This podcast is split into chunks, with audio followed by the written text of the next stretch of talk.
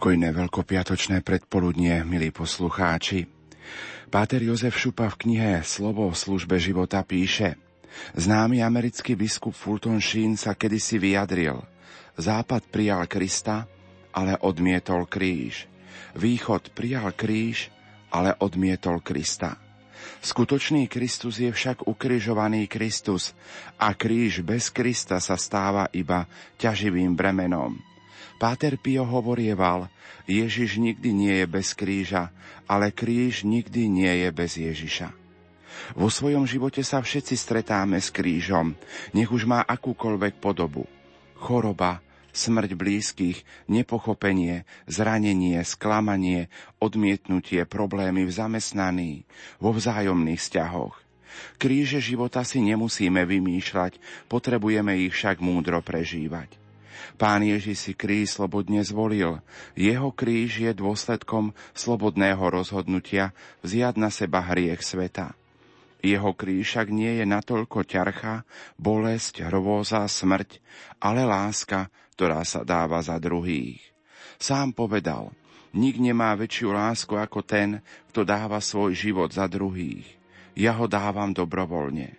Na krížovej ceste povie plačúcim ženám, plačte nad bolesťou, ktorú spôsobil nedostatok vašej lásky a nie nad bolesťou, ktorá zachraňuje lásku. Milí poslucháči, na Veľký piatok do poludnia sa začína relácia Pohľad na utrpenie, bolesť a milosrdenstvo v kontexte Veľkého piatku, naše tradičné veľkopiatočné dialógy. Hosťom štúdiu Rádia Lumen je generálny vikár Banskobistrickej diecézy Monsignor Branislav Kopál. Pán vikár, prajem ti požehnané chvíle Veľkého piatku. Ďakujem pekne, po, pochválený buď Pán Ježiš Kristus, pozdravujem všetkých poslucháčov. Na veky amen. Som veľmi rád, že si prijal naše pozvanie do štúdia Rádia Lumen. Sem k nám, aby sme spoločne takto rozprávali o chvíľach Veľkého piatku, aj o bolesti, aj o utrpení i možno trošku pohľade na milosrdenstvo. Pripomeniem, že dnešnú reláciu pre vás vysielajú majster zvuku Pavol Horňák, hudobná redaktorka Diana Rauchová a moderátor Pavol Jurčaga. Do dnešnej relácie sa, priatelia, máte možnosť zapojiť aj vy, a to prostredníctvom našich SMS-kových čísel 0911 913 933 a 0908 677 665, mailová adresa lumen zavináč lumen.sk. Pán Vikár, ako chápať pravý zmysel Veľkého piatku dňa, ktorý práve dnes prežívame? No to závisí od hĺbky, do ktorej chceme ísť, tak ako nakoniec sa to týka aj viery v živote ako takej. Môžeme sa pozrieť na Veľký piatok liturgicky. Je to druhý deň veľkonočného trojdňa. Po zelenom štvrtku je Veľký piatok a potom Biela sobota.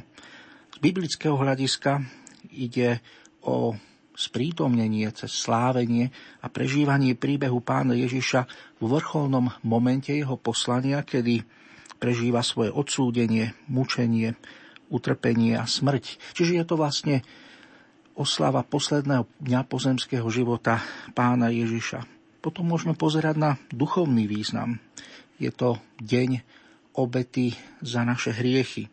A potom napríklad mystický význam, ktorý je dostupný ľuďom, ktorí naozaj dokážu aj tak, tým, takýmto spôsobom prežívať svoju vieru až na rôznych úrovniach mystických zážitkov, čo bývajú často mm, zriedkavo jedinci, čo bývajú zriedkavo jedinci, ale aj z tohto prameňa môžeme čerpať e, rôznych úvah tých, ktorí prežívajú veľkonočné trolnie priam na úrovni mystických zážitkov. My si v tejto chvíli trošku zahráme, po pesničke budeme v našom rozprávaní pokračovať.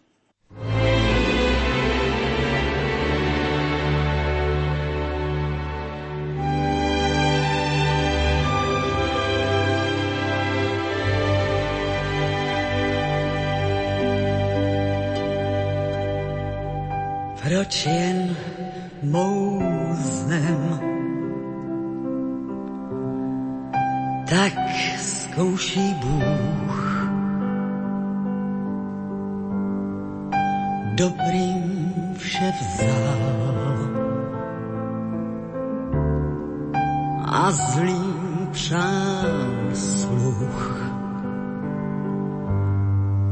dal rávol žím. A pravdě pust. A nám všem strach. A zámek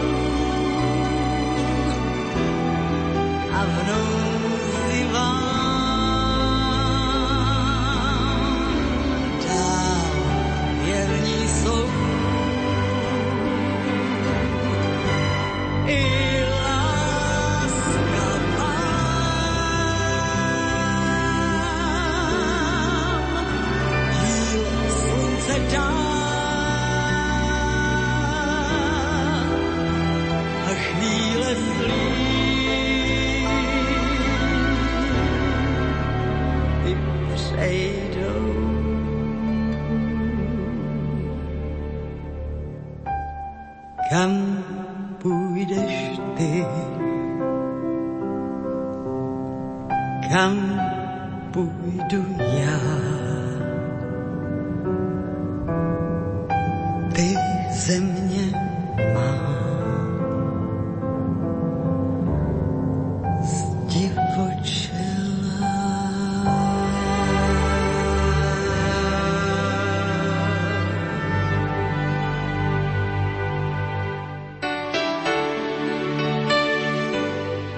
Každodenný život nás učí, že lásku bez kríža nenájdeme a kríž bez lásky neunesieme. Tajomstvo prázdneho Kristovho hrobu nech je pre každého z nás prameňom radosti a nádeje. Pracovníci katolíckej rozhlasovej stanice vám prajú pokojné a milosti plné sviatky Kristovho zmrtvých vstania. Prajeme vám, aby ste sa vždy dokázali oprieť o zmrtvých vstalého Krista ktorý vás nikdy nesklame. Požehnanú Veľkú noc, Slovensko.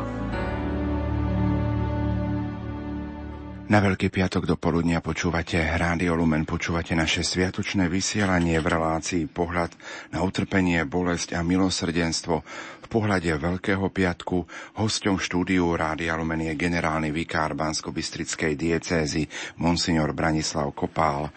Ja pripomeniem kontakt do štúdia, priatelia, ako vy prežívate tieto sviatočné chvíle, čo pre vás Deň Veľkého piatku znamená.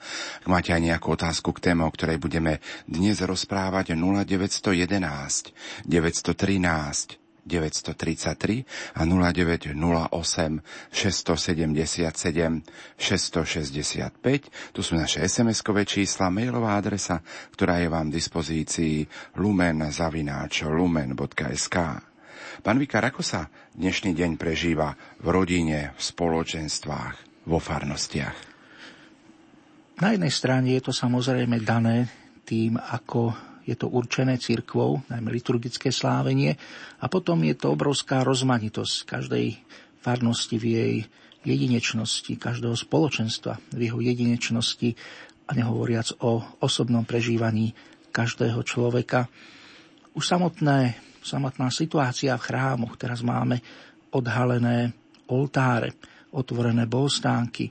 Už pri stupe človeka do chrámu zarazí táto zmena že niečo mimoriadne sa deje aj v prežívaní cirkvi, dokonca aj vizuálne v posvetnom priestore chrámu. Čo sa týka toho rodinného prežívania, budem trošku osobný. Zaspomínam na svoje detstvo. Ja som na veľkonočné, aj vianočné sviatky chodieval s rodičmi k stálym rodičom do Martina. Ešte to bol v období socializmu. Priznám sa, že priamo z tých obradov si veľa nepamätám. Skôr mnohí dospelých okolo mňa, keď stojí medzi nimi vo veľmi nabitom kostole, ľuďmi plnom ľudí. A z tých momentov na mňa veľmi silno pôsobilo klepanie klepáčov. Už potom, ako sa zaviazali zvony a prenášala sa Najsvetejšia sviatosť na bočný oltár a ten rytmický zvuk klepáčov vo mne evokoval niečo tajomné, niečo dramatické, ako keby skutočne prešla smrť okolo nás alebo niečo v tom zmysle. A potom tiež vôbec tá radosť zo stretnutia širšej rodiny počas sviatkov sa mi ako si zliala do, s príbehom, ktorý mi rozprával starý otec, ukazujúc mi obrázky e, v ilustrovanej Biblii, ako židovské rodiny zrušenie čakajú v noc veľkého vyslobodenia z Egypta na odchod, ako obetujú baránka, pomažú veraje dverí, ako jedia nekvasený chlieb a majú sandále na nohách, palice v rukách, sú opásaní. A ako si ten biblický príbeh mi prenikol tú skúsenosť e, z veľmi intimného, dôverného vzťahu, ktorý mám so svojimi blízkymi, a stal sa pre mňa tým pádom veľmi osobný. A dodnes si pamätám, rád si sprítomňujem a doplňam aj terajšie zážitky, terajšie prežívanie Veľkej noci. O túto prakticky detskú skúsenosť a tú silnú asociáciu. A je pre mňa, je pre mňa niečo vždy ako návrat domov.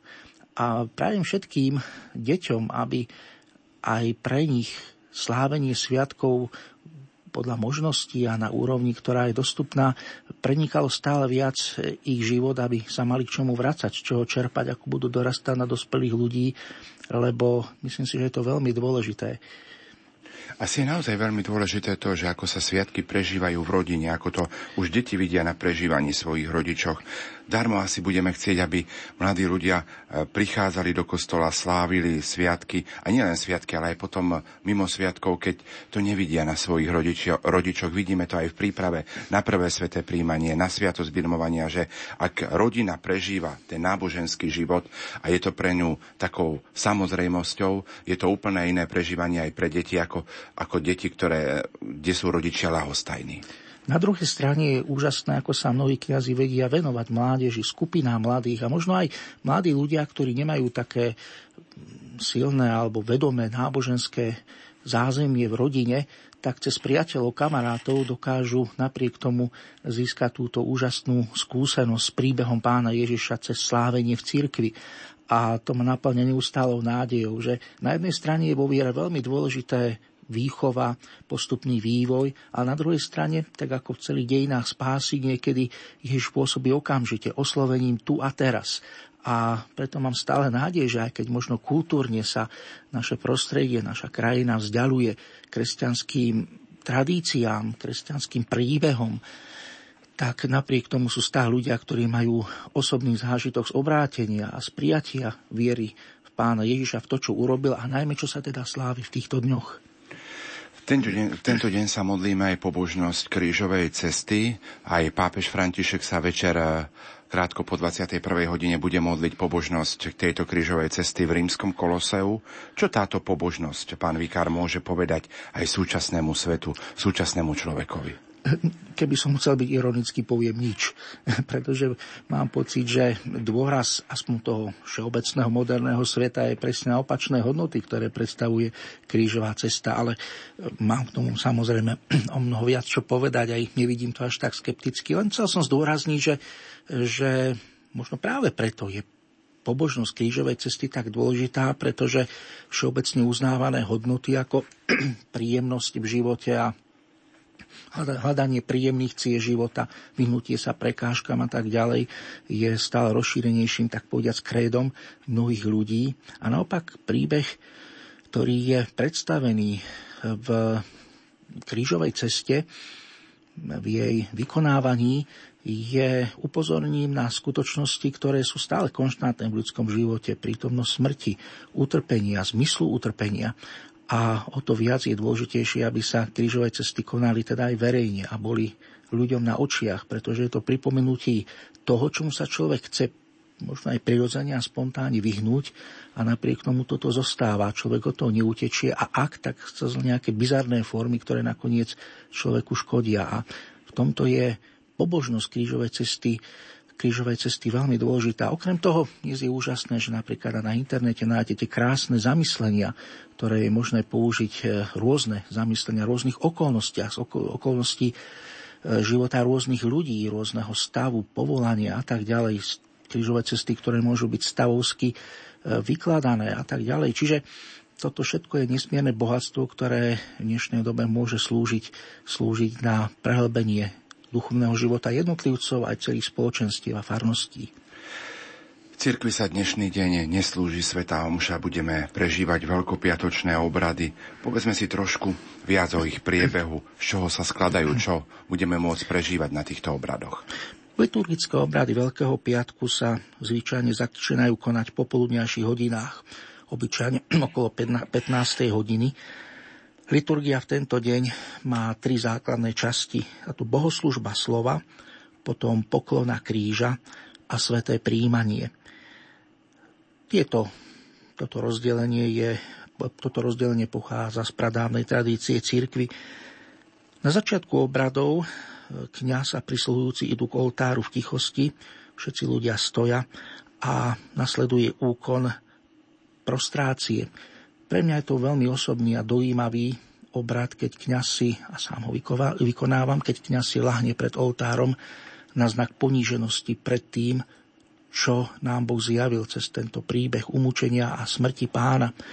A týmto spôsobom zdá základný postoj k tomu, čo prežívame, e, obrovskú úctu a bázeň a úctu poníženosť človeka pred dielom pána v jeho synovi. Všetci si pritom kľaknú. Potom nasleduje rozprávanie o umúčení pána, pašie, ktoré môžu byť recitované alebo spievané. Vo väčšine farností predpokladám sú spievané a mnohí ľudia sa na to pripravujú už dlhšiu dobu predtým, ktorí majú účasť na spievaní paší. Potom nasleduje homília a poslednou časťou bohoslužby slova je slávnostná modlitba veriacich. Je to 10 slávnostne prednesených prozieb, veľmi všeobecných, ale aj všezahrňujúcich, čo sa týka sveta, čo sa týka neveriacich, e, ľudí iných význaní, kresťanov, iných denominácií, církvy a tak ďalej. A sú to tiež pre mňa osobne veľmi dojemné chvíle, pretože mi vždy pripomínajú tieto prozby, ako Boh má snahu urobiť svoju spásu univerzálnou a nepodmienujú ničím, akurát je to obrovské pozvanie Boha do jeho spásnostného Božieho plánu. A nás aj tak trošku upozorňuje, aby sme neboli posudzovační voči tým, ktorí sú iní, ale aby sme sa za nich na prvom mieste modlili. Potom nasleduje poklona Svetému krížu, ktorú možno vykonať dvoma formami, so zahaleným alebo nezahaleným krížom. Kňa spieva nádherné slova Hľa drevo kríža, na ktorom zomrel spasiteľ sveta. A ľud odpovedá, poďte, pokloňme sa. A pritom sa, keď je pri, zahal, pri odhalovaní kríža odhalujú jednotlivé časti, má to až taký dramatický moment, aby nakoniec ukrižovaný pán bol plne zjavený pohľadu ľudí. Potom sa krížu pokloní kňaz a posluhujúci a čas veriacich, prípadne ak není veľa veriacich, tak všetci si potom uctia každý osobitne kríž. Takou častou liturgie je sveté príjmanie. Znak pokoja sa tento deň nedáva a po jeho skončení sa oltár opäť obnáží a nechá sa pri ňom kríž so štyrmi svietnikmi. V tento deň si kríž uctievame tak, ako si ináč uctievame Najsvetejšiu sviatosť počas zvyšku liturgického roka, čiže kľaknutím. Poďme k vašim SMS-kám, ktoré prichádzajú sem k nám do štúdia. Rádia Lumen píše poslucháčka Majka z Humeného. Prežívame dnešný deň všetky bolesti s Ježišom a zamýšľame sa nad svojimi utrpeniami. Aj my nesieme svoju krížovú cestu. Choroba, závisť a veľa vecí. To je prvá reakcia a píše nám aj poslucháč Štefan. Veľko, veľkonočný piatok a sobotu prežívam čítaním svätého písma a bezalkoholických nápojov. Ďakujeme pekne aj za tieto reakcie 0911 913 933 a 0908 677 665 mailová adresa lumen zavináč lumen.sk.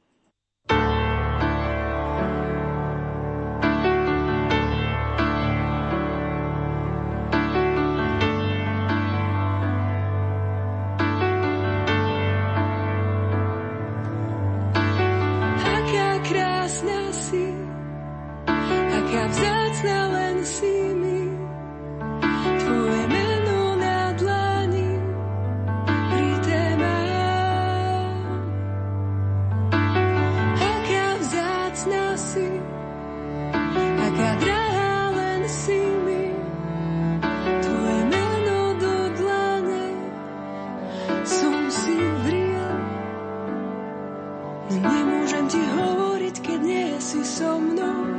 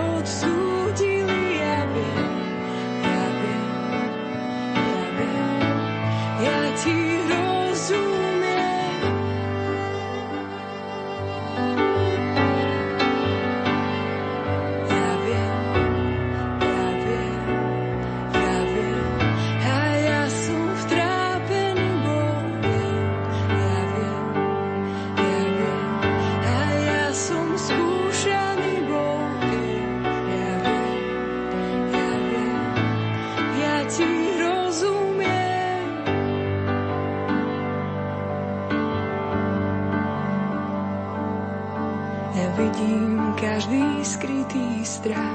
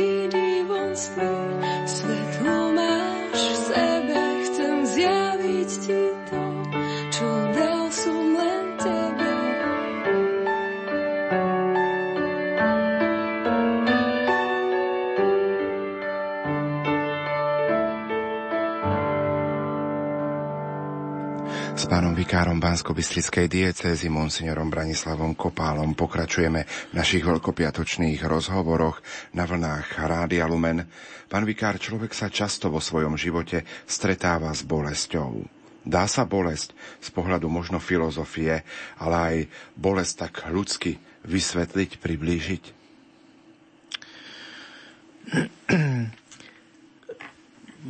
Bolesť jednou z najsilnejších existenciálnych skutočností, zážitkov človeka a vždy s ňou bol a bude problém.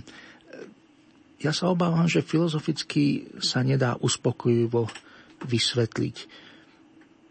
Dá sa o nej určite filozofovať, ale veľmi jednoducho povedané, keď niekoho niečo bolí a veľmi bolí, tak mu nepomáha žiadna filozofia, a musí dať zmysel svojmu utrpeniu na hĺbšej úrovni.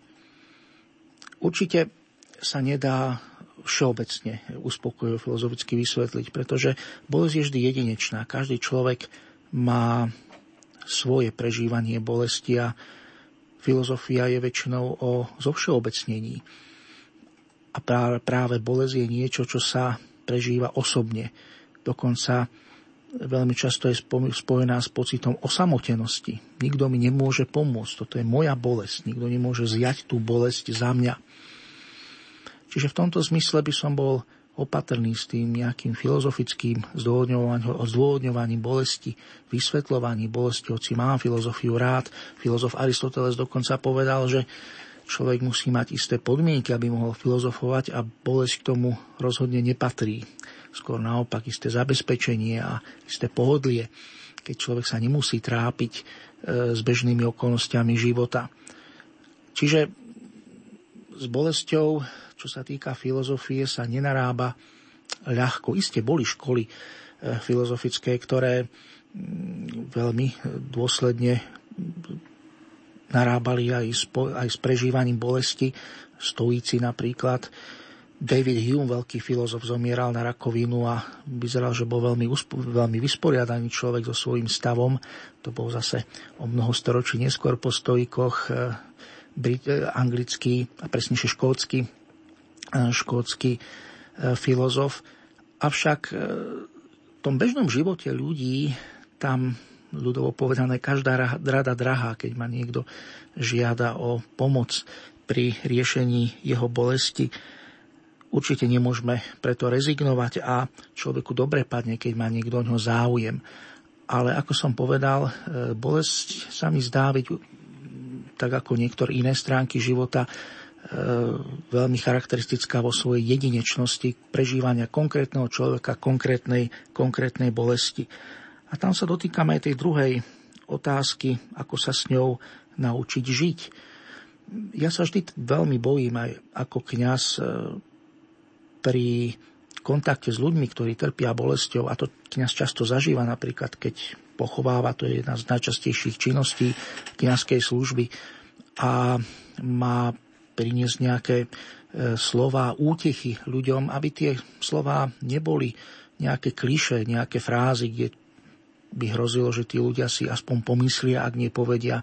To sú len také prázdne reči, dôstojný pán, ale mňa to naozaj bolí a dať nejaký univerzálny recept na to, ako sa naučiť žiť s bolesťou, to je, e, myslím si, nad ľudské sily. Čo je tu však dôležité, je, či vieme dať zmysel bolesti a nie odpovedať na otázku prečo a ako, ale hovoriť o zmysle bolesti. A tam už prichádzame k viere, kde, ktorú vyznávame ako kresťania, ako ľudia veriaci, nášho pána spasiteľa Ježiša Krista a v jeho živote je jedinečným spôsobom ukázaný a umožnený prístup bolesti ako niečomu, čo môže dávať zmysel.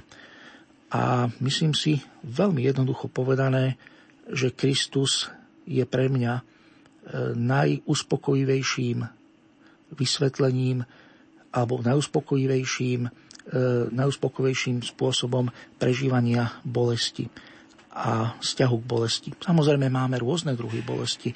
Bolesť fyzická, tam by sme veľa mohli hovoriť o tom, ako človek prežíva v bolesti čas, pretože je všeobecnou skúsenosťou, že keď človek sa cíti príjemne, tak čas ubieha subjektívne človeku rýchlo a keď človek prežíva bolesť fyzickú, tak sa zdá každá sekunda nesmierne dlhá a to bremeno utrpenia sa stáva neznesiteľným aj vzhľadom, vzhľadom k času.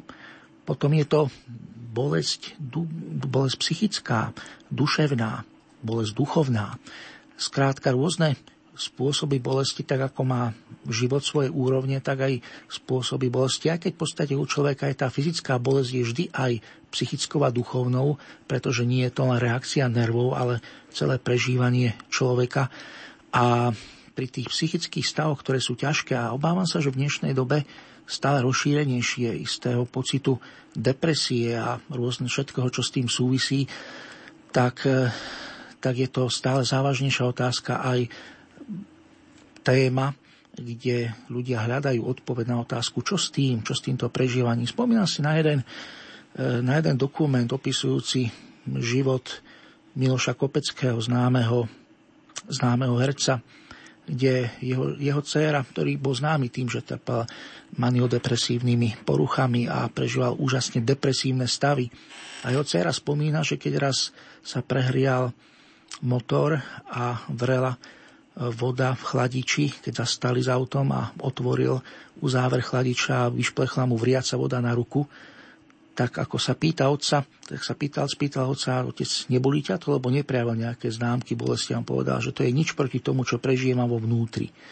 A vtedy som si z tejto výpovede tej ženy, nakoniec to není jediná výpoveď, ktorú som v tomto zmysle počul, uvedomil, že naozaj niekedy aj vnútorná bolesť človeka môže byť taká ako fyzická, že človek dokonca rád vymenil tú bolesť, ktorú cíti vo vnútri za nejaký vonkajší fyzický zážitok bolesti, lebo aj tá môže byť nesmierne neznesiteľná. No ale ako som už povedal, práve dnešný deň prežívame tú etapu života pána Ježiša, ktorý mimoriadným spôsobom prijíma bolesť.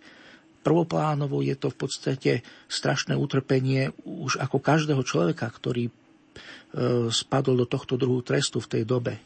Bičovanie krutým spôsobom, kedy vyslovene e, biče na to uspôsobené trhajú človeku kožu, potom e, obrovská, obrovský pocit opustenosti, z nenávisti, ktorý prežíva Ježiš obklopený nenávistnými ľuďmi, potom nesenie bremena kríža, vyčerpanosť a nakoniec nesmierne fyzické utrpenie, prežívané odsúdencom, zabíjaným tým spôsobom, akým bolo ukrižovanie. To o, tom, o tom sú už dnes celé štúdie.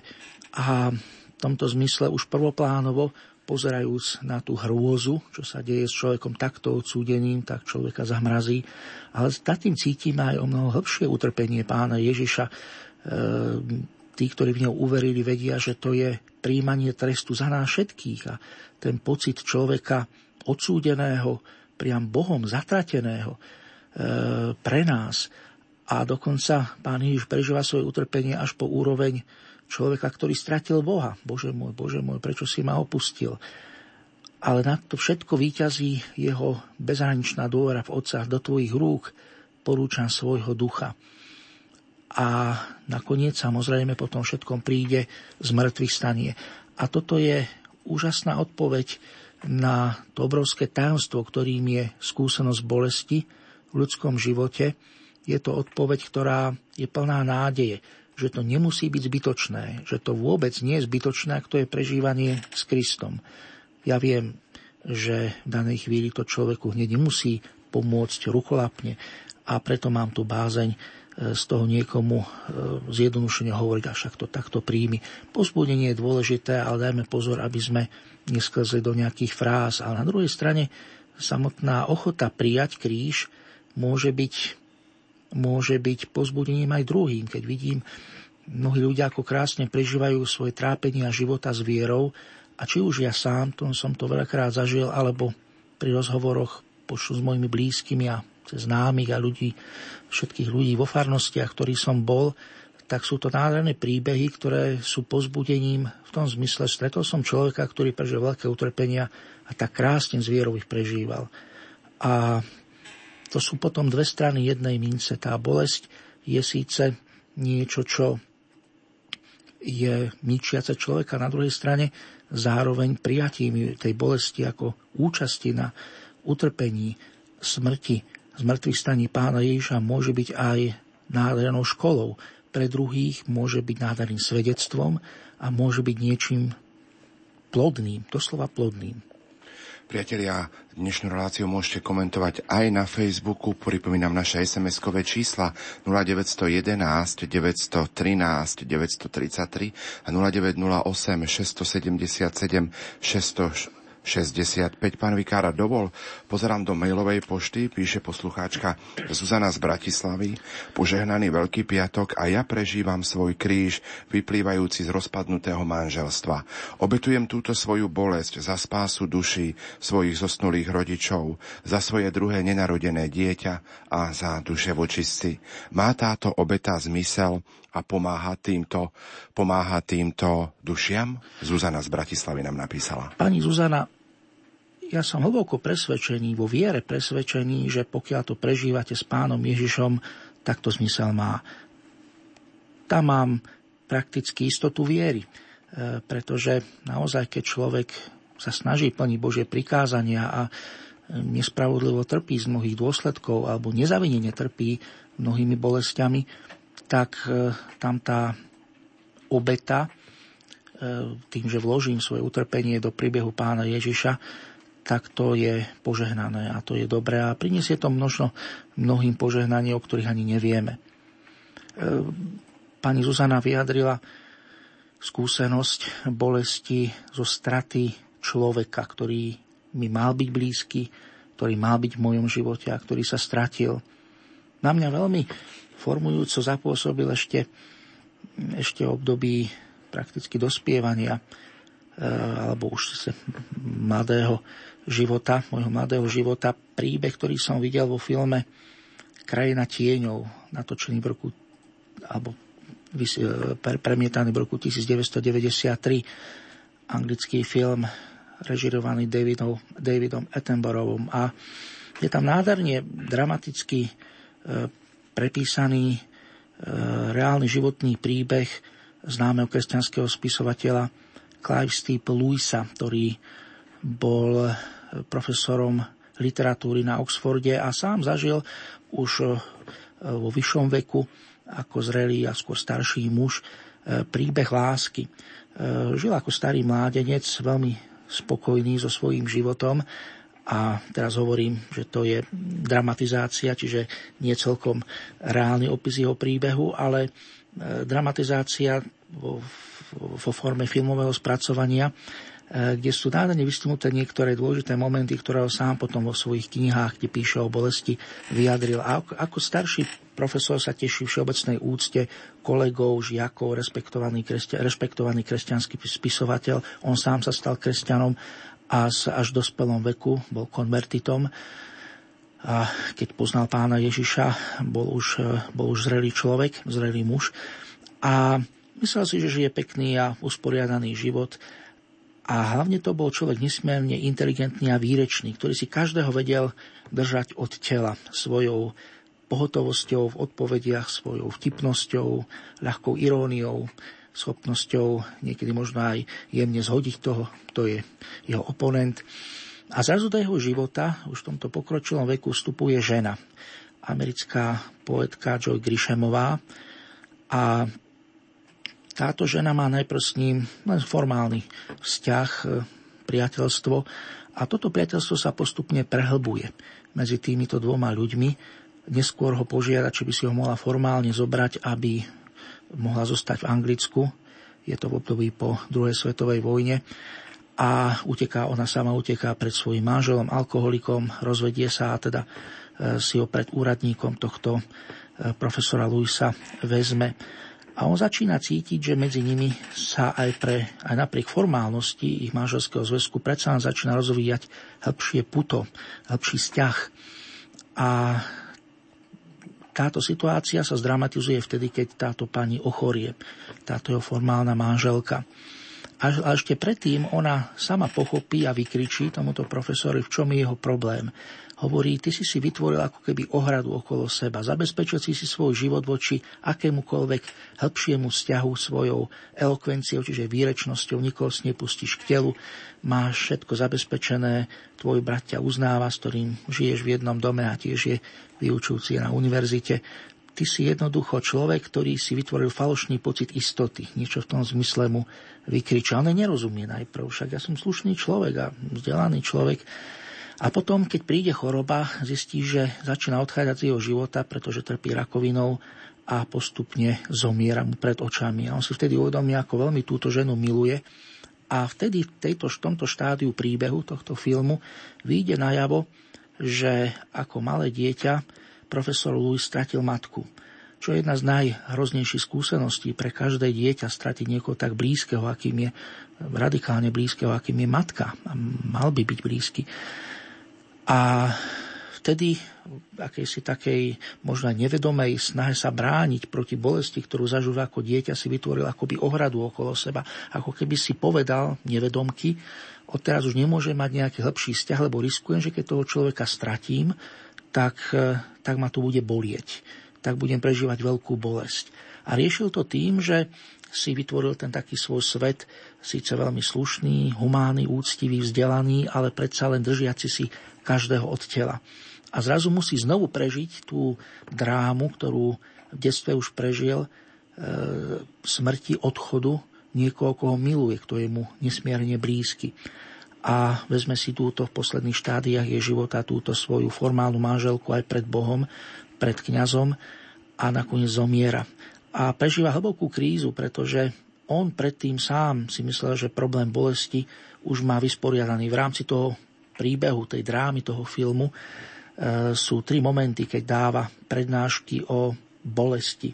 Prvá je ešte, keď nepoznal tú ženu a hovorí veľmi suverénne o bolesti. Tento profesor napísal knižku Bolesť blízka, blízka pozorovaná a kričí, že Boh nás chce vytesať, z nás chce vytesať veriacich ľudí cez utrpenie. Potom, keď už je zalúbený a prežíva tie bolesti vzťahu, tak hovorí o mnoho pokornejšie v ďalej prednáške, v ďalšej etape života. A na konci, kedy stráca túto milovanú bolesť, dokonca zatrpne voči Bohu a keď ho chce jeden anglikánsky duchovný mm, nejako utešiť a povie mu, však bola to Božia vôľa, tak vykrikne, čo sme len krysy v Božom laboratóriu, ktorý, tak, v, ktorej, v ktorom nás Boh testuje bolesťou. Ale nakoniec sám pochopí, v čom bol problém jeho života. A hovorí, bol som chlapec, a stratil som blízkeho človeka a riešil som to a riešil som to uzavretosťou. Teraz ako dospelý už znovu strácam milovaného človeka a už viem, že takto to riešiť nemôžem, lebo niečo v sebe zničím ako človek. A pre mňa tento, síce cez filmovú, dramat, filmovú dramatizáciu, ale tento príbeh postavený na reálnej skúsenosti tohto zácného kresťanského spisovateľa mne veľa odhalil z podstaty toho, čo je dráma nášho života, že človek, ktorý sa bojí bolesti, riskuje, že sa uzavrie voči skúsenosti s niečím, čo ho môže spraviť eh, hĺbším človekom, môže viacej zažiť ľudskosť a keď to posunieme do roviny viery v pána Ježiša, tak sa nám vlastne ukáže, že to je aj podstatná stránka jeho príbehu, pretože, pretože Boží syn, pán Ježiš Kristus, vlastne je hazardér. To by som si dovolil napísať ja nad kríž, okrem toho Ježiš Kristus, král židovský, že je bol, bol vlastne hazardér, že diabol sa mu stojaci pod krížom smeje, pozri, kam si to dotiahol, so svojou láskou, so svojou snahou výsť ústrety ľuďom, otvoriť sa, byť zraniteľný, ukázať lásku a nebrániť sa vopred voči tomu, čo riskuješ. No a odohráva sa to v príbehoch mnohých ľudí. Celým spôsobom máme v príbehu pani Zuzany a takisto mnohých ľudí, ktorí v dnešnej dobe tak rozšírenie prežívajú tento druh tragédie, manželskú neveru, odchod e, manžela, manžel, manželky, alebo ešte dramatickejšie, strata napríklad detí, smrť detí alebo niekoho blízkeho. A vo všetkom tom vidím vidím v podstate aj Kristov príbeh, ktorý chce milovať a otvoriť sa aj napriek tomu, že riskuje, že sa mu to zle vráti, že bude strácať. A práve jeho zmrtvých stanie je, je definitívnou bodkou alebo takou nádejou, že to všetko môže mať zmysel. Ak to správne prežiješ, ak obetuješ svoje utrpenia a spojíš ho, spojíš ho s mojím, tak potom nič nebolo zbytočné, nič nemusí byť stratené. Dokonca ja mám hlbokú vieru, že vernosť tých, ktorí boli zradení neverou blízkeho, ak oni zostanú verní a spojení s Kristom, dokonca môže mať spásnostné účinky aj pre toho, kto tú neveru spôsobil konec koncom. To som aj ja vo vzťahu Kristovi. Každý môj hriech je neverou voči pánu Ježišovi. On mi ju odpúšťa, znovu ma pozýva do vzťahu s ním a pozýva ma aj do svojho utrpenia, aby som svoje trápenia prežíval, prežíval z jeho. My si v tejto chvíli trošku zahráme po pesničke v našom rozprávaní, budeme pokračovať a budeme trošku reagovať už aj na vaše SMS-ky a maily, ktoré prichádzajú do štúdia Rádia Lumen do Banskej Bystrice.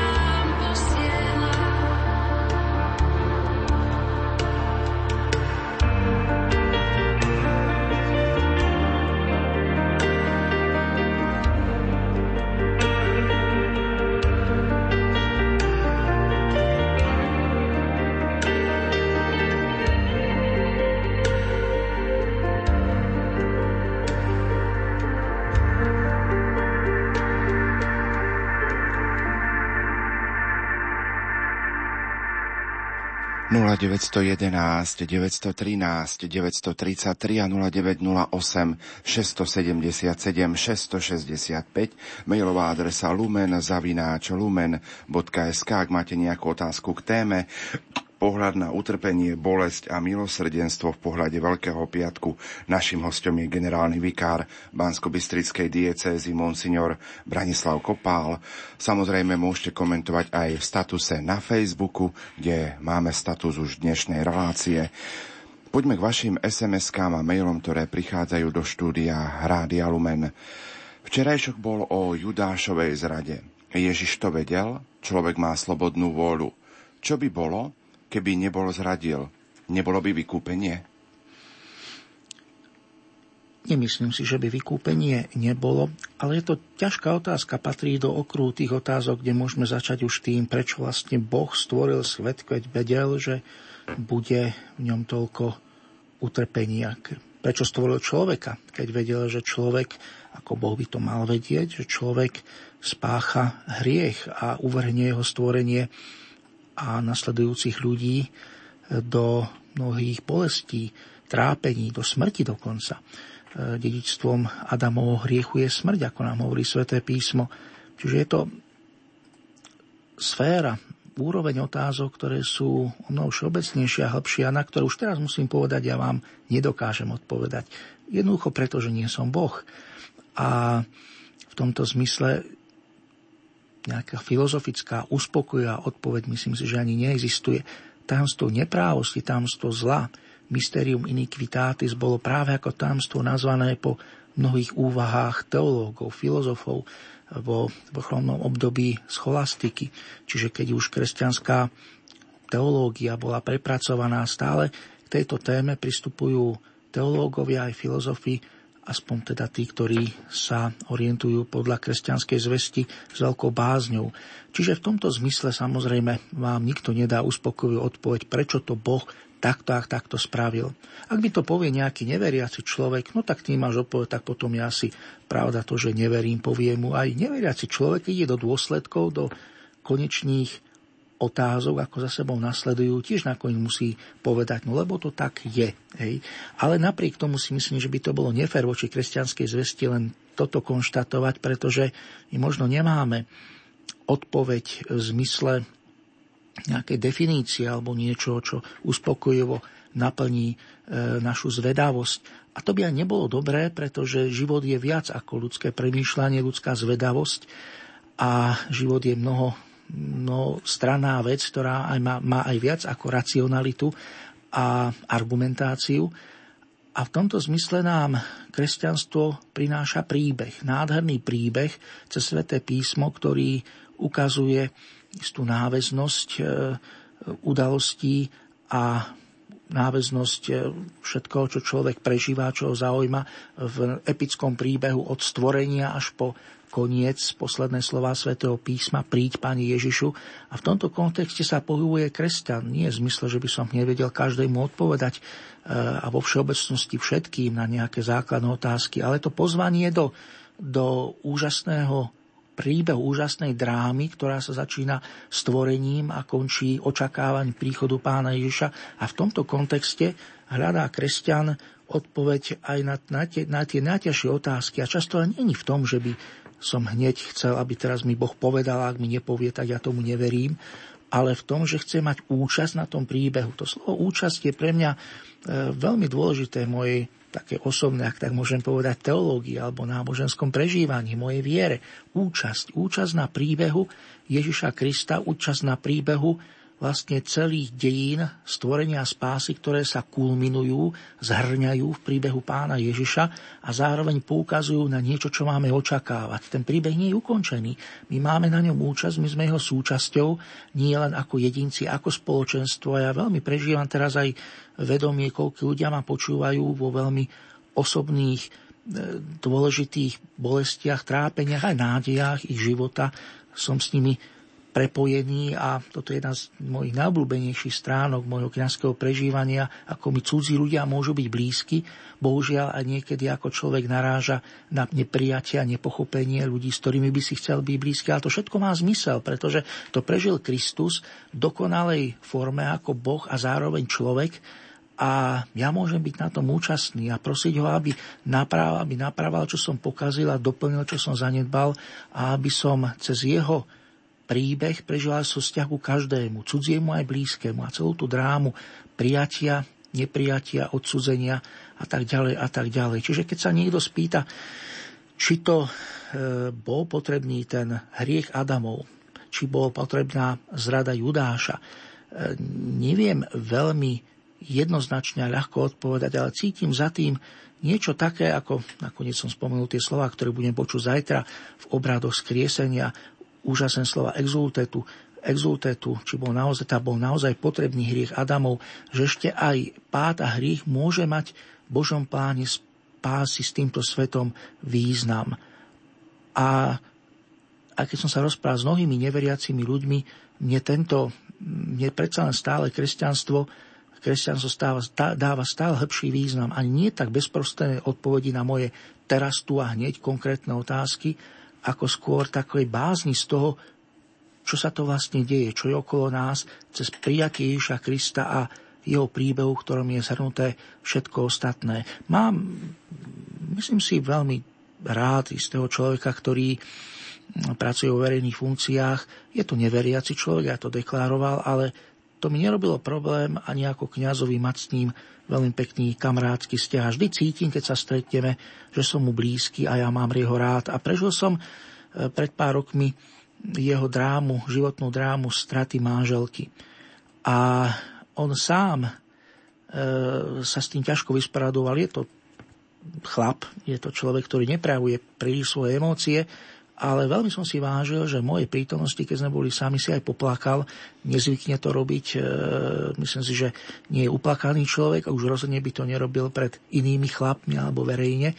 A o to viac som si vážil, že predo mňou si aj poplakal a keď sme sa rozprávali o, o tej strate jeho manželky, a on mi aj tak povedal, však musím nejako platiť za to dobro, čo som prežil s ňou, tú lásku a všetko krásne, lebo bol to pekný vzťah, keď nie náboženských ľudí. A to si tiež treba povedať, že aj mnohí ľudia neveriaci e, vedia veľmi pekne žiť a naopak, bohužiaľ, aj veriaci nesvedčia o svojej viere.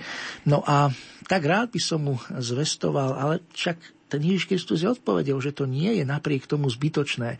A nevedel to prijať ešte. Ja sa za ňou modlím a nemám nejaký plán, že keď neuverí dovtedy a dovtedy už nebude môj priateľ, to by bolo hlúpe, to by nebolo, e, samozrejme všetci hádam chápu, že by to nebolo správne, na prvom mieste je moja láska k nemu, jeho láska ku mne. A myslím, a pre mňa ako človeka, ktorý sa snaží aj sa bojím povedať, že som veriaci, lebo ak bude moja viera testovaná, kto vie, ako obstojím, sám Peter zlyhal v kľúčovej chvíli a budeme to tiež počuť dneska v pači, pašiach. Ja som len slabý človek, ale predsa je pre mňa Ježiš to najdôležitejšie v živote a teraz dať to tomu človeku a on to nedokáže zatiaľ prijať. A asi to tak má byť. Ako asi, asi boh, boh, keď to takto dáva, je tam nejaké veľké tajomstvo, kde on naozaj nechce vstupovať do ľudských ľudských životov na silu. Je to klopanie na srdce. V knihe Zjavenia mám veľmi rád miesto, kde Ježiš hovorí, ja hľa stojím pri dverách a klopem a kto ma vpustí, budem s ním sláviť večeru. A je v tom zhrnutá jednak veľká láska Božia k nám a zároveň obrovský rešpekt voči tajomstvu Prečo ten človek môže toto a nemôže toto? A toto je naše poslanie. Rešpektovať tajomstvo a zároveň byť plný toho, čo nám Boh vo svojej milosti dá, že sme prijali toho Krista. Každý na svojej úrovni a každý ešte určite na sebe musí pracovať, aby toho Krista stále viac prežíval v svojom živote. Píše nám poslucháčka Anka Šťace, my prežívame smutnú veľkú noc, pretože nás náhle opustil náš pán dekán Emil Floriš, odpočinutie väčšné, daj mu pane. To je možno jedna z reakcií aj na to, ako sme hovorili, keď prežívame bolesť pri odchode blízkych našich blízkych. A svetlo väčšné mu svieti, odpočíva v pokoji. Odišiel kňaz, ktorého určite, ktorý určite mal to počešenie, čo veľa kňazov, že ho mali radi jeho veriaci. Ja som sám nie tak dávno prežíval a ak ma počúvajú ľudia, ktorí vedia, o kom hovorím, čiže hovorím teraz o prostom pánovi Petrovi Marcinkovi, tak budú so mnou veľmi spojení e, cez to prežitie drámy, ktorú, e, ktorú sme mali možnosť teda tú drámu prežívať, keď odchádza z tohto sveta pri ťažkej chorobe, bol farárom v Dobrej Nive bol môj spolužiak seminári a aj my, kňazi, jeho spolužiaci a jeho veriaci sme veľmi bolestivo prežívali. Odchod človeka, ktorý miloval svoje povolanie, ľudia to na ňom videli, bol rád kňazom, rád slúžil ľuďom, rád sprostredkoval e, ľuďom Krista všetkými tými rôznymi spôsobmi, ktorý kňaz môže od liturgickej cez všetky tie sviatostné formy a a cez vzťah a organizovanie veci o farnosti. A bola to veľká dráma pre túto farnosť a dodnes ešte ľudia sú poznačení touto skúsenosťou. Čiže viem sa v tomto veľmi stotožniť aj s veriacimi v Čaci. Veľmi vás pozdravujem a, a v tomto nech prežívame nielen drámu straty človeka, ktorá nás bolí, v tomto prípade kňaza, ale aj jednotu církvy, ktorá má svojich pastierov, ktorí majú svoje príbehy, svoje bolesti a trápenia cez to vedomie, ako sme navzájom prepojení e, na jednej strane aj v utrpení cirkvi, ale aj vo veľkonočnej radosti, ktorá všetko smeruje ku konečnému víťazstvu Krista nad všetkým, tak v tom sme si veľmi blízki a modlíme sa navzájom za seba, najmä v týchto dňoch. Pozerám do našej mailovej pošty, píše poslucháčka z Potatier. Pozdravujem vás a chcela som vás poprosiť o modlitby za mojich synov, ktorí si nechcú odpustiť. Za nevesty, nerozprávajú sa. A tak ja prežívam strašnú bolesť, ako veriaca matka, ktorá ich vychovala k viere. Aj modlím sa, ale neviem, či to mám takto prijať. Stále prosím pána, aby ma naučil zobrať tento kríž, aby som sa nemusela tak trápiť, lebo je to pre matku veľmi bolestivé. Potom si myslím, že sa asi nevie modliť. Veľmi by som tak chcela uvoľniť a odozdať to pánovi. Stále si hovorím, Bože, veď aj pre mojich synov a nevesty si zomrel na kríži, ale stále mám túto bolesť aj počas tohto ročných veľkonočných sviatkov. Podpísaná poslucháčka z Potatier. Chvala Bohu, že ešte máme takéto matky. Kým Slovensko má takéto matky, kým svet má takéto matky, tak ešte nič nie je stratené lebo je to jedna z hlavných tém môjho prežívania viera je veľmi osobne. E, bolesť matiek. Nakoniec nie nadarmo je úloha Matky Božej tak vyzdvihnutá v kresťanskej viere a nie nadarmo je pre mňa jedno z najmilších e, vizuálnych podob našej viery ikona Matky Božej, ktorá drží Božie dieťa, pretože ja za tým cítim obrovské tajomstvo. Jednak som bol požehnaný e, rodinou, dobrou mamou, mi dá Pán Boh ešte veľa rokov a síl. A potom mnohými skvelými ženami, ktoré ma v živote obklopovali, e, počnú s najbližšími, stará mama, sestra, mnohé známe, priateľky. E, mám veľkú úctu k viere žien, ktorá je niečím mimoriadná, niečím, niečím jedinečná. Práve preto, že ženy mimoriadným spôsobom majú podiel na, e, majú podiel na Božom pláne stvorenia. Cez ženy prichádza nový život do tohto sveta. Aj preto si myslím, možno zjednúšenia, ale veľmi úprimne, že ich viera je v tomto zmysle špecifická. Často to prežívam v pastorácii, keď, teda, aj keď teraz už mám menej možností ako pracujúci na úrade, ale samozrejme stále e, prežívam e, mnoho príbehov ľudí, ktorí sú okolo mňa a ktorých poznám. A viera zranených žien je obrovským pokladom. Veľmi jednoducho povedané. E, je krásne to vyjadrenie, ktoré máme zo života svätého Augustína, kde e, jedného z najväčších svetcov a teológov, ktorého máme v cirkvi, aspoň teda z tejto strany, keď sa na to dívame zo strany tohto sveta, tak v jeho príbehu, v jeho príbehu akú úlohu zohráva jeho matka Monika a vyjadrenie, myslím, sveto Ambróza, ktorý povedal, nie je možné, aby syn matky toľkých slz bol zatratený. A tieto slova nám stále rezonujú, aspoň vždy rezonujú, keď počúvam, vnímam, vidím príbehy podobné e, našej poslucháčky, pretože, pretože si myslím, že sa tam deje veľké tajomstvo, ktoré odráža niečo veľmi podstatné e, z toho, ako môžeme vnímať Boha tú bezhraničnú lásku, ktorá z očí v oči nenaplnenosti, niekedy až zúfalstvu, napriek tomu trvá. A, nezost- a, a napriek tomu je tu je nádherné vyjadrenie, je nádherné vyjadrenie, ktoré aplikuje cirkevná tradícia, mystika, doslova by som mal mystický pohľad na Matku Božiu, nádherné vyjadrenie prebraté zo starého zákona, ktoré prežíva prorok pri pohľade na zdevastované Božie mesto Jeruzalem. Nádherné vyjadrenie, ktoré je v slovách vy, ktorí idete okolo, poďte a pozrite sa, či je väčšia bolesť ako bolesť moja.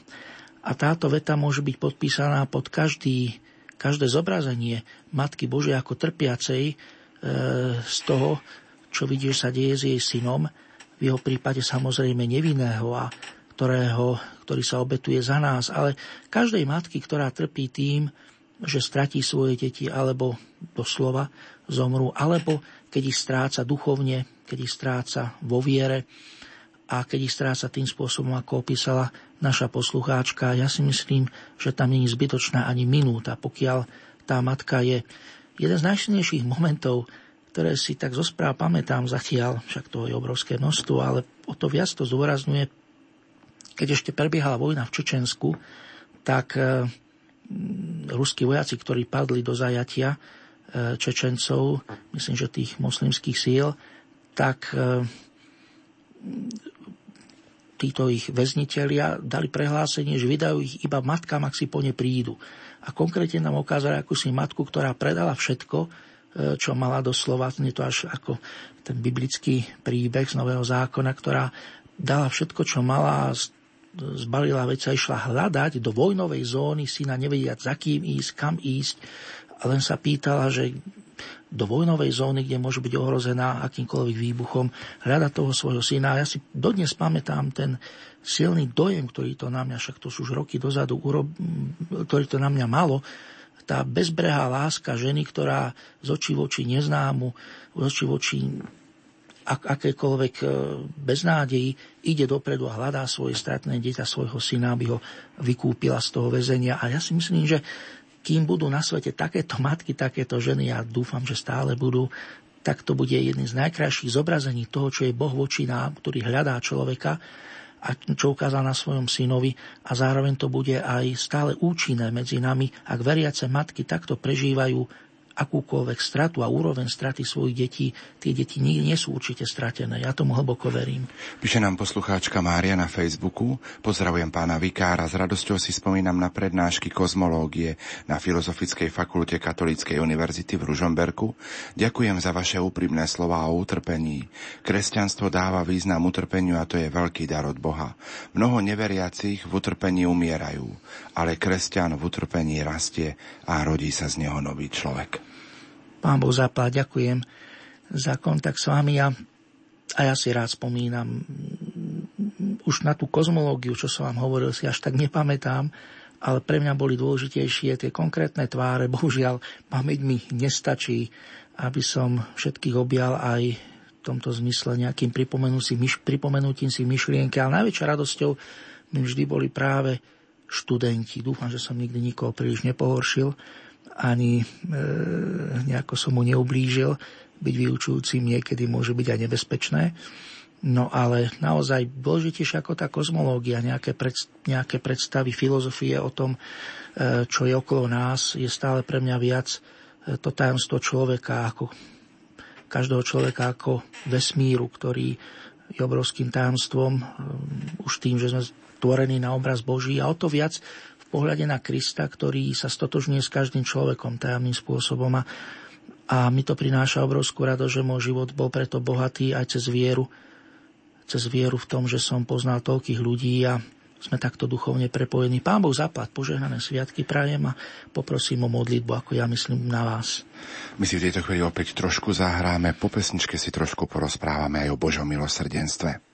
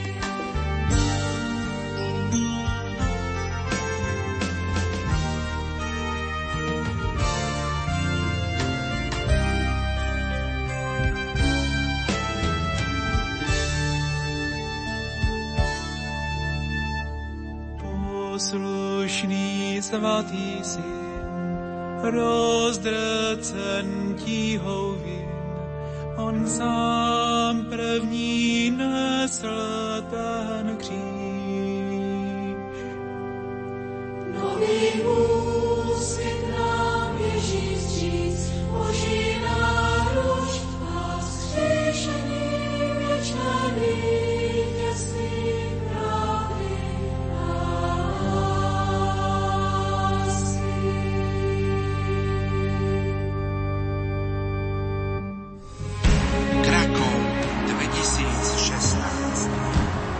Sanktuária Božieho milosrdenstva putujeme v tomto roku už po 12. krát.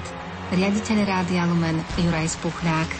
Nech sa páči, srdečne ste pozvaní, budeme vás čakať. Tohtoročná rozhlasová púť sa koná v mimoriadnom Svetom roku milosrdenstva. Biskup Stanislav Stolárik. Vyprosujme si silu, aby sme boli celoživotnými svetkami Božieho milosrdenstva a tvorcami pokoja v tomto svete. Spolu s nami pôjde aj arcibiskup Stanislav Zvolenský. Chceme aj teraz hĺbšie porozumieť, aký je Boh k nám milosrdný. Zažite blízkosť Božieho milosrdenstva aj vy na tohtoročnej rozhlasovej púti. Dovidenia 7. mája v Krakove. Na Veľký piatok počúvate Rádio Lumen, počúvate naše veľkopiatočné dialógy, kde hovoríme o pohľade na utrpenie, bolesť a milosrdenstvo. Práve na Veľký piatok chceme rozprávať, pán Vikar, aj o Božom milosrdenstve. Ako sa možno na Božie milosrdenstvo pozerať očami kresťana správne? No je to veľmi aktuálna téma, pretože koniec koncov prežívame mimoriadný svetý rok Božieho milosrdenstva od 8.12. sviatku nepoškoreného počatia Pany Márie až do sviatku Krista Kráľa 20. novembra tohoto roku, ktorý vyhlásil svojou bulou Misericordie Vultus svätý otec František a sám je tým pokračovateľom tradície, ktorá ako keby kulminovala, začala už samozrejme z hľadiska novoveku už príbehom Faustiny Kovalskej, potom jej duchovným, duchovnou spriaznosťou, alebo presnejšie spriaznosťou svätého Jána Pavla II. s touto s pokornou mníškou. A celý ten moment, ktorý sa udial historicky tak rozbúhrenej dobe, ako bolo obdobie medzi dvoma z najväčších vojen v dejinách, nie najväčšími prvou a druhou, a potom tými hroznými krutosťami, ktoré sa diali dokonca tak blízko miest, kde pôsobil Ján Pavol II ako krakovský arcibiskup a samotná Faustina Kovalská, čiže mám na mysli Osvienčí napríklad, ktoré je takým stelesnením všetkých tých hrôz e, stratu, absolútnej straty úcty k človeku. A to všetko pokračuje až do roku 2000, kedy Ján Pavol II e, kanonizoval e, Faustinu Kovalskú a pri tej príležitosti ustanovil nedelu po veľkonočnej nedeli ako nedelu Božieho milosrdenstva. A myslím, preto, že, preto, čo som povedal, myslím, že táto iniciatíva Františka, pápeža Františka je len pokračovaním a rozvíjaním toho, čo vlastne začalo už dávno z očí v oči veľkým drámam modernej doby. Čo sa týka Božieho milosrdenstva, samozrejme to neznamená, že to je objav e, našej doby alebo modernej doby. Naopak je to veľmi e, stará skutočnosť, starobilá skutočnosť, ktorú máme už v starom zákone, kde Božie milosrdenstvo e, úplne tečie zo stránok starého zákona. Je, to tam predstavované, je tam predstavované ako lono matky, rachúm, čo je úžasná asociácia zodpovedajúca bežnej ľudskej skúsenosti. Lono matky ako životodárne, ako nesúce deti, ako, ako nesúce deti, rodiace deti, chvejúce sa kvôli deťom to znamená, že Boh má v sebe priestor pre nás. To je, to je úžasne, úžasne vyjadrené v starom zákone. Boh má v sebe priestor pre nás. Vôbec v dnešnej dobe e, krízy ľudských vzťahov sa dá hovoriť o prijati druhého človeku ako o vytvorení priestoru pre druhých ľudí a niekedy to máš dramatické, dramatické rozmery. Do akej miery si ochotný posnúť sa na, na lavičke života, aby si niekto niekto mohol prisadnúť. Tiež Izajášovi, prorokovi Izajášovi v 55. kapitole je nádherne opísané veľkodušné Božie, Božie odpúšťanie. A sám Boh je predstavený zodpovedajúc dobe, v ktorej starozákonní svetopisci žili, a keď teda povedať, že to je dlhá doba, niekoľko stáročia a skúsenosti s kráľovskou mocou, kde kráľ veľkodušne odpúšťa. Predsa, keď hovoríme o Božom milosedenstve, treba pamätať, že aj keď musíme hovoriť cez ľudskú skúsenosť a ľudských termínoch, Božie milosedenstvo nie je len nejaké blahosklonné, veľkodušné odpustenie niekoho, kto povie, no tak dobre, no už zabudni na to, alebo zabúdam na to, že si toto a toto zle urobil. Božie milosrdenstvo, ako je zjavené cez príbeh pána Ježiša, a to svätý otec František zdôrazňuje aj v tej bule. Ježiš sám hovorí, Ježiš z Nazareta svojimi slovami, gestami i celou svojou osobou zjavuje Božie milosrdenstvo, že ako máme zjavené v osobe pána Ježiša, tak, eh, tak Božie milosrdenstvo sa ukazuje ako tvorčie, ako kreatívne, aby som povedal.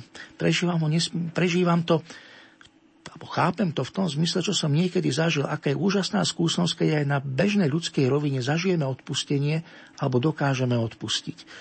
Sama pani, ktorá nás oslovila so svojou bolesťou, z neodpustení si svojich detí navzájom, nám naznačila túto strašnú drámu, ktorá, ktorá a veľmi budem sa za to modliť, aby jej Pán Boh pomohol. Dokonca, aj keby to nevidela za svojho života, aby to všetko dobre skončilo s jej deťmi, tak e, aká, aká je to bolestivá vec na jednej strane neodpustenie a na druhej strane, keď úžasné je jednak byť schopný raz odpustiť a zažiť to. Ja som niekomu odpustil a čím väčšiu vinu a keď som prežil, tým je úžasnejšia, e, úžasnejší zážitok so sebou. Dokázal som odpustiť ale aj prijaté odpustenie. Ak mi niekto naozaj úprimne odpustil, nevracia sa k mojej chybe, k môjmu hriechu a ja zažijem odpustenie. O čo viac to je, keď to prežívame na nekonečne vyššej úrovni, aj nekonečnej v tom zmysle, kde sa všetko završuje, že Boh cez príbeh odpustenia, odpustenia vlastne zároveň, zároveň završuje svoj plán stvorenia a spásy s týmto svetom. My sme dostali aj tak trošku, e, trošku ironickú poznámku, však Boh e, ako keby sa hral s týmto svetom v tom zmysle, že vpustil, ako to povedal ten prispívateľ diabla do e, záhrady. To sú samozrejme, e, to sú samozrejme slova vychádzajúce e, z obrazotvornosti príbehu prvých ľudí, ktorá vyžaduje teologické pochopenie tohto príbehu. Ale čo je pre mňa dôležitejšie, ja som už síce povedal, že samozrejme nikdy uspokojivo nedokážem zodpovedať na otázku, prečo Boh dopustil zlo, ale príbeh Božieho milosrdenstva nám umožňuje vidieť význam zla, ktoré je prekonávané láskou. A to je to hlavné, čo, čo tu máme. A ako som povedal, dokonca aj v prirodzenom živote, a prajem to každému, aby to zažil, je úžasne obohacujúce, už aj na prirodzenej úrovni zažiť odpustenie. O čo viac, keď to človek začne prežívať spojení s Kristom a v nekonečne väčšej, väčšej miere. Čiže milosrdenstvo a odpustenie Božie ako niečo tvorčie, kreatívne. A v tomto zmysle naozaj niekto sa pohorší, no však Boh e, tak radšej nemal stvoriť svet, ale mal stvoriť ináč, aby nedošlo k všetkým tým zlým veciam, ktoré sú drámou Biblie, biblických príbehov a vlastne drámou nášho života. Ale človek, ktorý prijal plne všetko, čo sa týka Božieho zjavenia a plnosť Ježiša Krista, tak hovorí ináč. Povie, naozaj pochopí, čo to znamená. Som aj rád za niektoré svoje zranenia v živote, lebo cez ne som pochopil niečo, čo by som, alebo prežil niečo, čo by som bez nich nezažil. Čiže v tomto zmysle Boží plán spásy nie len nejakým naprávaním, ale aj pokračovaním niečoho, čo má nádherný, nádherné završenie, ktoré dokonca ešte očakávame niekde v budúcnosti. Toto je veľmi dôležité. Ja som presvedčený, že stav nového Adama, človeka ktorý prijal Kristovu obetu za svoje hriechy, je vyšší ako človeka, dokonalosť človeka po stvorení, keď ešte hriech nespáchal. A takto sa treba pozerať na to, čo znamenajú dejiny spásy.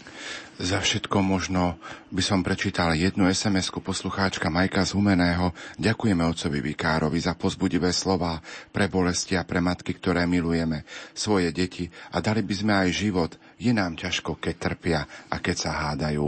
Do štúdia Rádia Lumen prichádzalo počas tejto relácie pán Vikár množstvo SMS-iek, kde ľudia prosili aj o modlitbu poukazovali na svoje životné kríže, bolesti a ťažkosti. Čo by sme im adresovali? Aké slova pozbudenia? Vychádzajme z toho, čo momentálne prežívame. Je Veľký piatok. Vo farnostiach budeme sláviť obrady umúčenia smrti nášho pána spasiteľa Ježiša Krista za nás, za každého jedného z nás. A je to krok pred zajtrajškom, ktorý bude úžasným ako na počiatku aj pri prvých, ktorí zistili vzkriesenie, tak aj dodnes šokujúco prekvapujúcim zjavom Božej lásky, ktorá je vo zmrtvý Kristovi. Ja by som tak ľudsky nešikovne povedal, Boh je zvykli, a všetko je inak. Vy ste si mysleli, že toto je koniec, že toto už tu človek nič nemôže ďalej urobiť, povedať. A teraz ja začínam. Toto je moje posledné slovo. A ja veľmi prajem všetkým poslucháčom, viete, až sa tak trošku hambím, pretože ono sa ľahko o tom hovorí, keď človek to utrpenie neprežíva. Ľahko je poradiť iným utrpením a keď je človek sám v biede a prežíva tie bolesti, tak e, každá rada drahá. Ale napriek tomu sám som pocítil, e, keď som mal svoje trápenia a utrpenia, pocítil pozbudenie iných, čo aspoň na chvíľočku človeka pozdvihne a tu mám ešte niečo viac. Ja dnes v tých obradoch, ktoré budem sláviť v jednej, jednej z farností, budem myslieť na všetkých poslucháčov, s ktorými som bol duchovne prepojený, najmä vás, ktorí máte tieto svoje trápenia a ťažkosti. A aby naozaj, ak nie hneď, ste pocítili nejakú úľavu, ale zmysel toho všetkého, aby až, až, až to slovo mi až, až nestačí, čo by som chcel povedať, nielen zmysel, ale aby to skrátka to spojenie s Kristom o svojom utrpení, aby ste prežili v tom, v tom, čo prežívate. A myslím si, že potom to má obrovský význam. Jedna z najkrajších vecí, ktoré nám zjavuje Kristus, je, že nič nie je obyčajné. Ja som veľkým vyznávačom toho, čo som si nazval e, mystika obyčajnosti alebo každodennosti. To znamená, Každá chvíľa života môže byť sveta, môže byť Božia. Závisí len na nás. Dokonca nie o nejaké dispozície. Niekedy stačí aj dodatočne si uvedomiť, no, bol som ti, pane, vzdialený, ale teraz som späť. Alebo povedať do, do budúcnosti, neviem, čo bude so mnou, pane, neviem, či zajtra nezlyhám, ale teraz ti verím, teraz ťa chcem.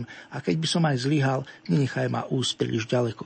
A v tomto duchu, v tomto duchu si myslím, že život môže byť úžasný. Napriek všetkému, ako som už povedal, toľko krásnych ľudí, ktorých som poznal, ako vedeli prežívať svoje utrpenie až výčitkou a zahambením. Som kňaz, som vikár, ale učím sa neustále od konkrétnych ľudí, ktorí prežívajú jedinečnosť svojho utrpenia cez vieru v pána Ježiša. Pán Vikár, ďakujem veľmi pekne za to, že si prijal pozvanie do štúdia Rádia Lumen a že sme spoločne mohli rozprávať o utrpení, bolesti a milosrdenstve. Prajem tebe aj všetkým tým, s ktorými budeš prežívať veľkonočné trojdnie naozaj požehnané chvíle Veľkého piatku a zajtra Bielej soboty. Pán Boh zaplať, všetkých pozdravujem. Ako som povedal, budem sa snažiť byť s vami duchovne spojený a nech to všetko Božia láska prejavená Ježišovi, ktorý, ktorého príbeh a ktorého prítomnosť budeme prežívať cez tie krásne obrady, nech to všetko doplní, naplní a premieňa na veľký prozreteľnostný Bo, Boží plán spásy s nami všetkými. Požehnané chvíle Veľkého piatka vám zo štúdia Rádia Lumen prajú majster zvuku Pavol Horňák, hudobná redaktorka Diana Rauchová a moderátor Pavol Jurčaga. Do počutia. thank you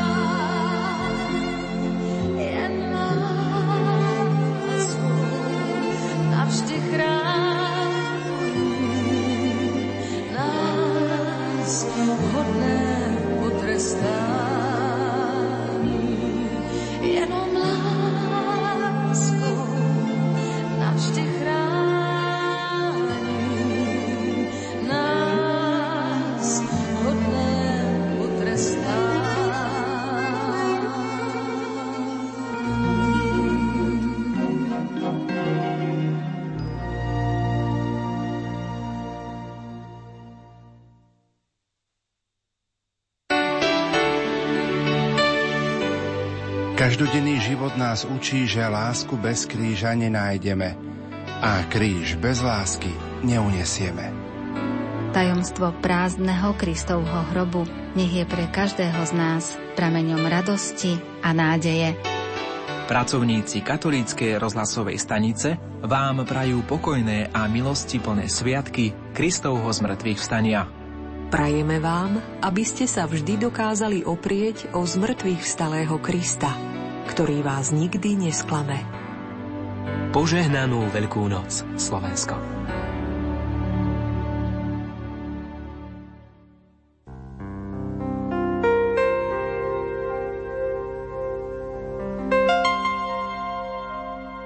Nechajme preniknúť svoje srdcia